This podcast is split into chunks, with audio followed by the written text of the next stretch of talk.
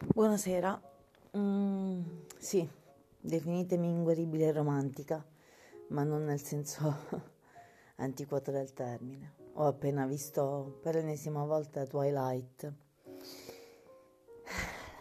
Ho trentasei anni, ragazzi, non ho dodici anni. Non subisco così il fascino delle storie d'amore. So che è un film e prima ancora so che è un libro. Ma voi l'avete letto il libro? Io sono donna, sono un'inguaribile romantica, ma sono anche pragmatica, sono testarda, sono cosciente e consapevole. Questo film racchiude nei personaggi, quindi la scrittrice ha portato su carta e poi ha collaborato per portare su pellicola il concetto è il nodo fondamentale di una relazione d'amore, la chiarezza.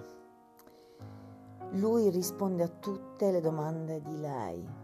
Lei è piena di domande, di dubbi, di questioni che solleva lui in continuazione e ne riceve risposta, non sempre positiva, molto spesso negativa, ma c'è dialogo. Molto spesso gli argomenti trattati, stupidaggini, d'accordo, estrapolate un attimo il, il tema, il contenuto, parliamo soltanto di forma e metodo. I concetti che lui tratta sono difficili, di difficile comprensione e glielo dice, ma le dice, io te li dico lo stesso, anche se tu non lo capisci, te le spiego, cerco di farteli accettare mostrandoti tutti i punti di vista e lei comprende, a volte sì, a volte no, e prende le sue scelte, a volte consone, a volte in disaccordo con lui. Questo è un rapporto, la domanda e la risposta, la ricerca insieme di una strada, di una soluzione. Non è un film adolescenziale, la scrittrice non era ventenne quando l'ha scritto, era ben matura.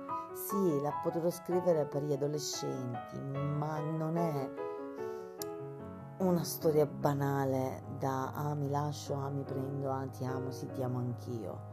No, è affrontiamo le difficoltà, io ti lascio sola perché ti amo troppo e non ti voglio fare del male, ma non ce la faccio a stare distante, ma te lo dico, ma sono chiaro almeno in questo. E... Beh, non lo so, io lo trovo perfetto, per cui continuerò a vederlo e ad emozionarmi ogni volta che lo vedrò. Buonanotte.